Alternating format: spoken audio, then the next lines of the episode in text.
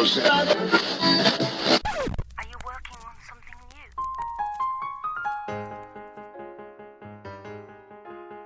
Welcome and thank you for joining Something New, a bi weekly musical theater podcast where I, Joel B. New, invite an exceedingly talented friend over to my apartment.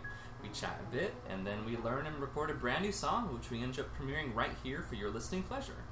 Today's guest artist is a New York City based voice teacher whose current students range in age from 6 years old to adults. He maintains a full studio of students at The Studio in New Canaan, Connecticut, and recently opened his own studio in Astoria, Queens. After graduating with a bachelor's in music education from Ball State University, he studied vocology and the Estill voice method under Tom Burke, Joan Lader, Joan Melton, and others. He also studied musical theater acting at the Jen Waldman Studio, a hmm. previous guest. Exactly. His clients have and can currently be seen on Broadway, national tours, and regionally. Naturally, I'm talking about Chris York. Hello. How's How it are going? you? I'm good. I'm good. This Thanks is for fun. joining me. Thanks for having me. This is really really cool. Yeah, And of course. I've been listening for years, however long it's been going for a year. Well, thank you. So I'm honored. This is hearing your voice do the the intro. I was like, oh, I've heard this before, but only on my computer. So this is really That's very flattering. I'm, I'm- yeah, I'm sort of overwhelmed and, and nervous now. no, you're, kind of cool. you're you're doing great so Great. far. We recorded a song. Um, An awesome song. Thank you, thank you. I'm excited to share it with the world. Uh, thanks for coming all the way to Astoria. You know, No, you know, it's I- such a trek. I live in Astoria, so like a it's not five-minute very- walk Yeah, or yeah, it's, it Yeah. pretty far. So I always like to talk a little bit how we know each other. Yeah, of course. And um, once again, we you know we've we've met through through Jen Waldman Jen Studio, Studio, through Kevin, Kevin. through um, just a lot. We know a lot of Yeah, awesome people. I was actually in Jen Waldman class years ago, and I'm sure this story's been told before, but um, Rita Stryker was singing one of your songs, and I remember thinking, like, man, that song's really, really good, and I didn't know it, and, you know, being a voice teacher and being a nerd, I, I, I should know most songs, and I didn't know it, and so, and Jen Waldman had the same reaction, and everybody in class had the same reaction, so I heard your name, but I didn't know that years later we would be buddies. So it was it was kind of cool. So I knew of you before I actually knew you, and now I'm just kind of cooler by proxy. well, which is- that you know, great. It geeks me out that anyone knows my name before they know who I am. Well, I was one of them. I was one of them. for sure. yes, yes. So yeah. Excellent. Well, um, well, let's just dig into the Yeah. questions, shall we? please. So, so you and I didn't know this. Uh, shame on me. But you actually have a degree in music education. I do. Yes. Whereas I feel that a lot of the teachers that I, people who go into helping others, are based in like their Mhm. background is in performance, and then then they learn that they're also amazing at helping others. Right. So, when and how did you come to the conclusion, much earlier in your career, that you that you wanted to educate? Yeah. Um, I I don't even know if it was a decision as much as it was just genetics. Um, Hmm. my both of my parents are teachers. My grandmother's a teacher.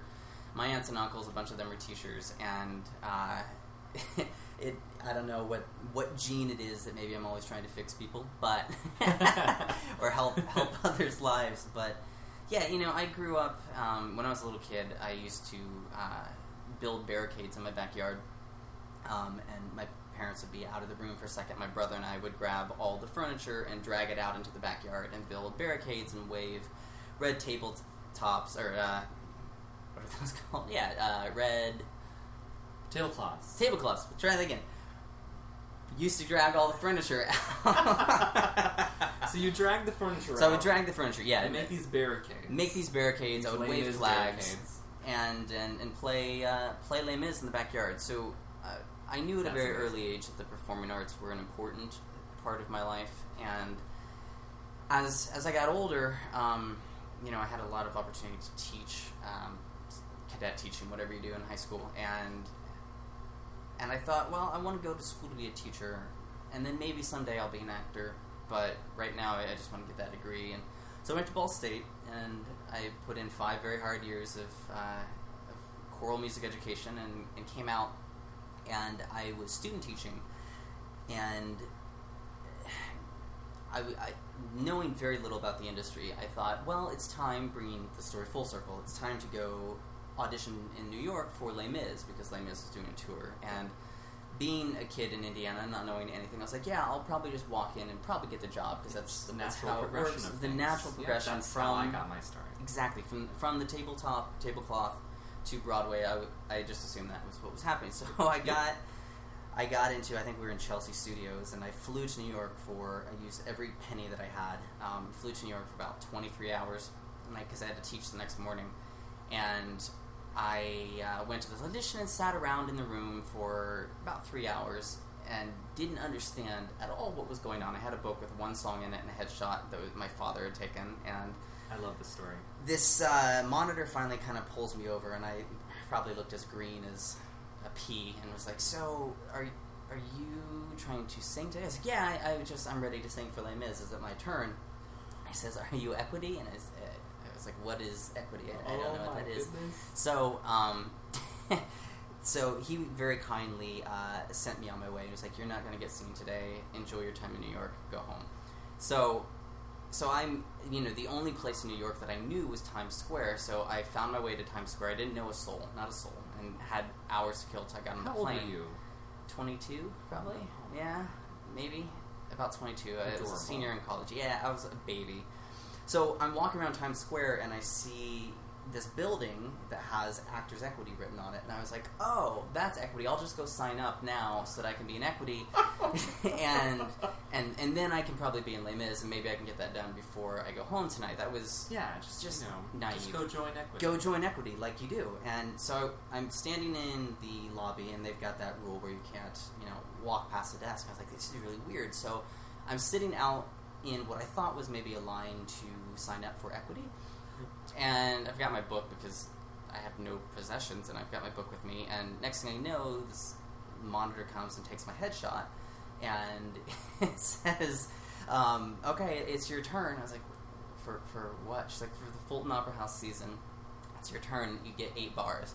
So I walk into the lobby, which I'm previously not allowed to be into, and go into the room, and there's a bunch of people behind the table, and I sit my song down, sing my eight bars, and then I leave, leaving all of my possessions in the room, like my my music and my everything, and 'cause I, I didn't know, and I'm filling up my water bottle in the the drinking fountain that I was not allowed to be in, Yes. and I hear Chris York, and I thought I was in trouble, so I like to start running out Away? of You're- yeah, running, running. away because I thought I had broken some sort of equity rule and they were going to shoot me on the spot or something. Well, they're pretty strict. They are, you know, it's it's it's a big deal. Um, it's it's Michael Mitchell who is the executive director of the Fulton, and he chases me out of the room as I'm running basically down down Broadway, and he's like, "Wait, wait, wait! Did you come all the way to um, to New York to sing for us today?"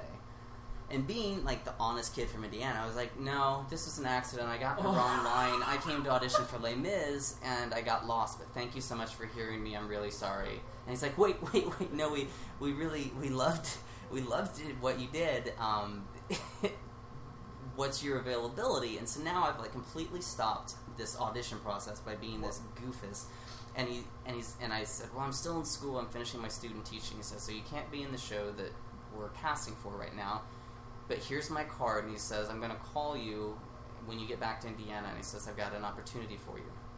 So I get home to Indiana, and uh, a couple weeks pass by, and he calls me, and he says, We have we give out an internship, a full paid, like, performing internship at the theater at the Fulton, which is in Lancaster, Pennsylvania, and would you be interested in taking it? And about two minutes earlier, I had gotten uh, a big job interview call for a teaching job.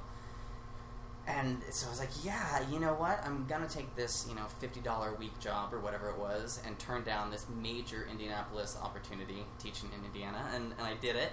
And I moved to Pennsylvania, and I did it for a year, and it was awesome. And I, I worked with so many great performers who are now all like on Broadway and doing amazing things and awards and stuff.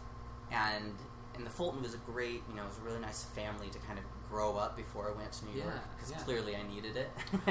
and so I learned the ins and the outs of the industry, and I went to the city, and I I auditioned for a really short period of time and felt uh, really in my heart that I was more happy behind the piano. That I always liked Mm. the rehearsal process more than the performance. That I didn't get that that rush of the crowd as much as I got the rush of like hearing a chord sung for the first time or watching somebody create a character and so with the teaching background, I started um, teaching voice lessons at the studio in New Canaan, and um, that kind of blew up really, really fast. And all of a sudden, I had more clients than I knew what to do with, and I've been there now seven years, and I this isn't public yet, but I, I'll make it public. I just got hired by Pace University.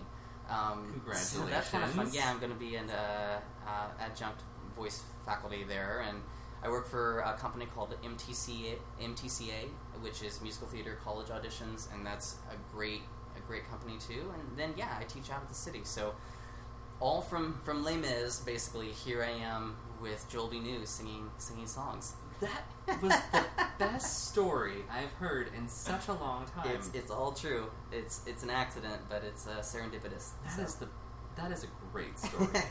yeah, so, um, so you teach you teach all ages. all ages. Yeah, I know you teach a lot of kids. I do. I, I would say that that's probably where my heart lies as a teacher, um, and probably my specialty. I've got um, a lot of professional clients. Um, you know, I've got one of the Matildas, um, one of the Simbas on Lion King, uh, about every Jane or Michael Banks that's ever been in Mary Poppins. um, yeah, you know, and it's kind of cool because I guess that's where it comes full circle too. Is that I learned how to sing. I took voice lessons because when I was a kid, I wanted to be Gavroche, and and that was like, if I can sing this song, I can I can probably be in Broadway. They'll call me at my house again. I, Yep, I didn't know how it worked, and so now I'm I rehearse daily with kids who are on Broadway and kind of doing that thing that was always a dream for me, and I'm helping their dreams come true. So it's it's really cool. Um, it's it's you know my my nine year old self would be really impressed with what I do at 31. So it's kind of cool. I'm impressed, and I'm not nine. Thank you. Well, um, so do you your teaching methods, Yeah. kid, kids versus adults? Do you Yeah. find do, do you find that similar methods work? Do you do you treat your kids like adults or your adults like kids, or either? um, I, I think a lot of adults act like children, so Yep, it's especially fair. actors, so we don't have to work that hard at differentiating.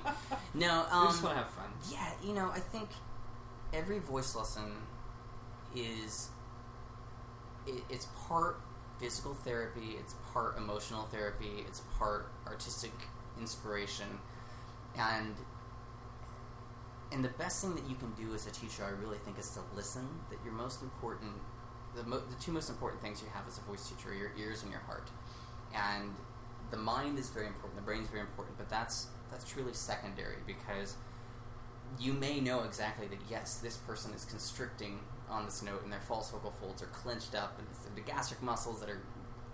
But that doesn't matter if the reason they're doing it is because there's an emotional blockage, or that this somebody told them when they were children that you can't sing, and and all of a sudden here they are at thirty or forty, and every time they go for this note that sounds like a sung note, that voice comes back in and says, "Ew, you're singing through your nose," when they're not.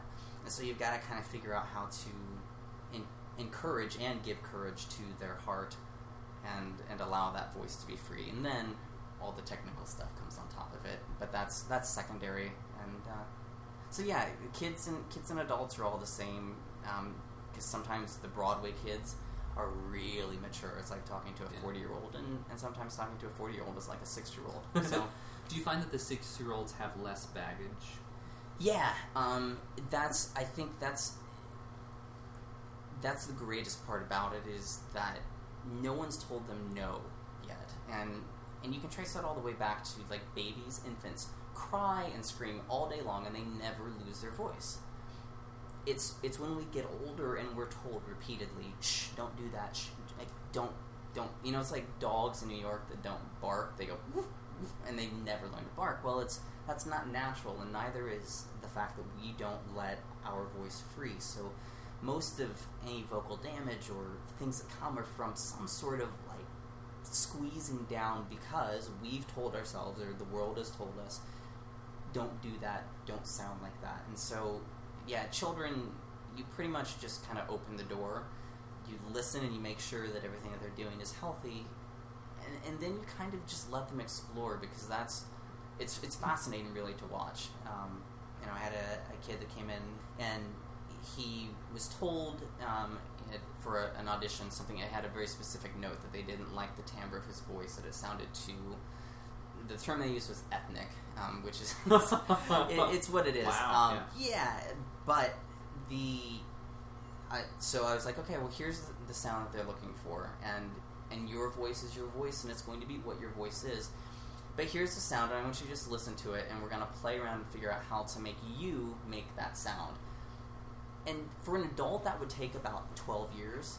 It took him about twelve seconds. He's like, okay, I got it, and then just replicated this sound and was like, and I said, now good. Now does that still feel like you? He's like, yeah. And I was like, and the other one, does that still feel like you? Yeah. Great. They're both you. And then we just have to figure out what hoop we're jumping through for which casting director. And so, so yeah, it's it's kind of cool. My last question, I wanted, to- you know, if anyone's listening who you know is feeling a little, I don't know, blocked Yeah, vocally or creatively, I mean, what are some just go-to Creative tips that you- creative blocking. Um, I've recently started having my students sing for five minutes, nonstop, a cappella, every day.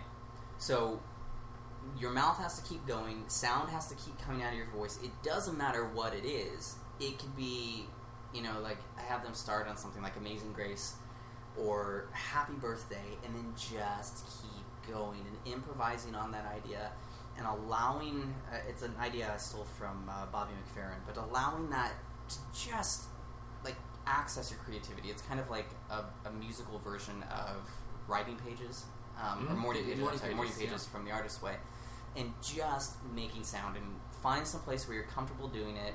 Don't record yourself uh, until you're ready to hear it, but just yeah, sort of vomit out this sound and just be like, I made sound, and all of a sudden, stuff starts to happen. And you know, I, I also always say that as musicians, silence is our canvas, and that when we we as artists try so hard to cover up that silence, but sometimes all we need is just a fleck of paint on the white canvas, and it brings our attention. Yep. And so the magic happens in the in between. By singing a cappella as as artists and as creative people, it brings out that magic in the in between, and you learn to listen to the space around you, to sing into the room, wherever room you're in, and and doing that. And then voice lesson wise, uh, vocally, if you feel a block, most of the time I find that people in this industry are overachievers, and overachievers tend to overblow, so that we're always putting more air beside inside our voice than what we need. So a really handy way to fix that is to get a water bottle, which I have in my hand, and to just blow into the water bottle. And you're blowing in, and you're creating sort of an equilibrium so that the amount of air that goes into your water bottle some of that is coming back and hitting your vocal folds on the opposite side, and it creates sort of uh, your false vocal folds open up, your your soft palate opens up, everything kind of opens, and it creates a calming feeling on both sides, and then you hum into that. So you could hum like the melody of this, for example. Uh,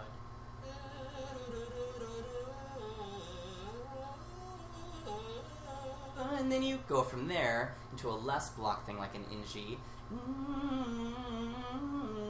And then, as time goes on, then you free that sound and you let maybe later, maybe later. And that kind of frees up that sense of putting too much subglottic air pressure and closing down the throat. It's kind You're, of fun. you're so cool. Does the water bottle need to have water in it? Um, that- you know, I. Yeah, it doesn't have to have water in it. No, um, in fact, some people are so uncoordinated, like myself, that maybe they will drown with water in it. So you don't need Okay, water in it. yeah. Um, but as long as you've got just a little bit of a pocket of air that you have something you can blow into and then it sends it back, um, the scientific theory behind it is called semi-occluded vocal tract. And a man named Dr. Ingo Titze does a lot of stuff with straws too, which I use. Seen, Burke seen- uses. Yeah, it's kind of straws. Yeah. yeah, it's kind of sweeping the city, and it's it's scientific, and there's we're narrowing the vocal tract to reduce pressure and to find the right amount of of air pressure, essentially, that we need while still keeping the, the, false vocal folds and the throat open. So it's fun. Yeah, it's really cool. Y'all learned something today. Going Um, to school. Going to school. Uh, so now is the time where we're going to set up the song. Great. Uh, I asked Chris York to come over and sing a song that I haven't aired publicly in about six years. I, I wrote this song probably about six years ago. Um, uh, my alma mater OCU was doing um, a concert of my songs, and um, which was a wonderful deadline. I'm super grateful because now I, you know, have the majority of the songs that make up Standalone, which is my song cycle, um, which is coming together nicely. And one of, one of the songs in it um, is a song entitled "Maybe Later," and um, it's just a just a nice story song. Yeah. Um, you know, I had lost my grandpa around the time that this concert was coming up, and I knew that I needed to respond to that artistically for myself, and um, and so this song kind of came into being because of that, because of both of those needs, because there's a deadline and and I needed it for myself. Cool.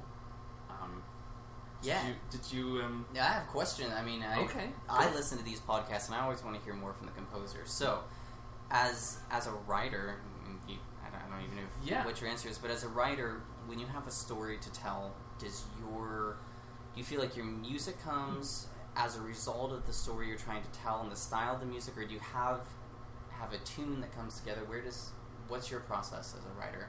It's uh, it's it's always a combination of things. Um, you know, there are a lot of popular theater story songs out there, Mhm. and and once I know, you know, I definitely wanted it to be from a guy's point of view, and so I listened to a bunch of guys' story songs and just reminded myself of. I'm always reminding myself of, of song forms and Mhm. things like that, and kind of going, all right, well, this is going to be a story. You know, is there you know a is there something that we're going to return to? Um, and so, you know, and, and that dictates form. You know, are, are, is there a chorus? Mhm. Is the chorus just two words? Is it, you know, are, are we going to go the AABA route? You know, how, and I also kind of time these things. I'm like, how long do I want to spend on this song? Or Yeah. how, how long do I want an audience to sit with a song that's, that's, that's about loss? You know, how long can we stay with a Right. thought like that? without you know wanting to go to the bathroom.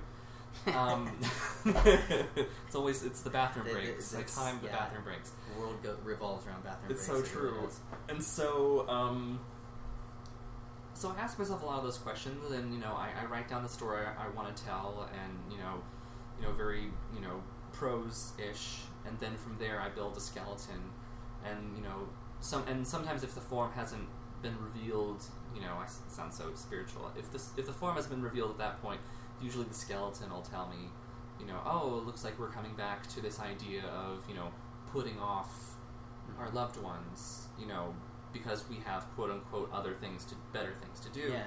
and um, or, or so we think at the time, and so you know, it was a tricky song to write for many reasons, but you know, one of them is because it is, you know, as story songs are, they they are hindsight songs, and Yeah. so your character already knows where the, ending, song's going to end course. Yeah. the turn isn't about you know the end of the song the turn is where the character surprises himself at the end and and and he reveals something to himself and to the audience you know because it is a fourth wall course, yeah. song that you know that he feels that he's not allowed to grieve because he's you know he, he's Put put off, off yeah. getting to know this this this incredible man and my grandfather was an amazing person Yeah. so that's that and remember if you if you like the song and chris's performance of it and you totally will um, it's going to be available for free download on my SoundCloud page.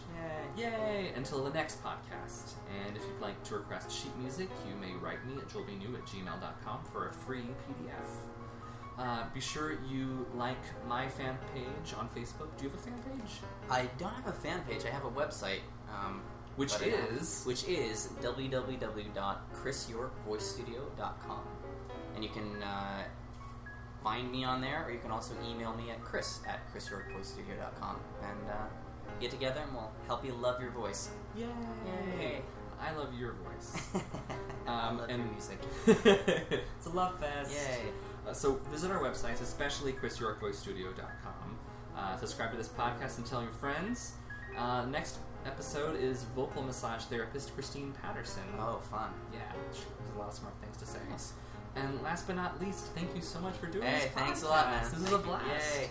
Uh, from my apartment in Astoria, this is Joel B. New And Chris York. saying thank you for dropping by for something new. Thank you.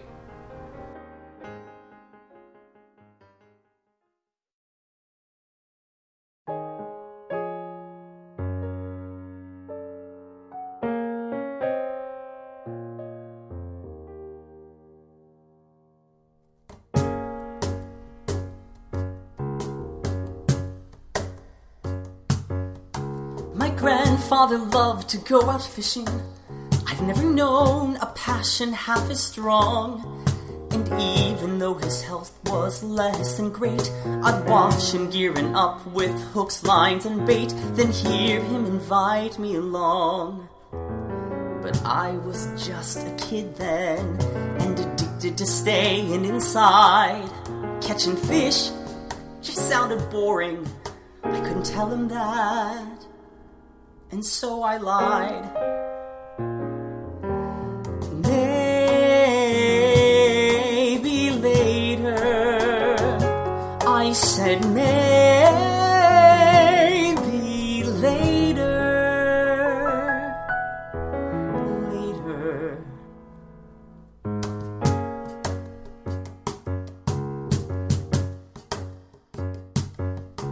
Like that, I'm suddenly a grown up. I left the nest to try what I could try. Yeah, that is what I did and had a ball. Then every month or so, my grandpa would call to ask when I planned to stop by. I heard him getting older. I knew one day he wouldn't be there. Live my life or watch his ending. I knew it should be done. Chose not to care.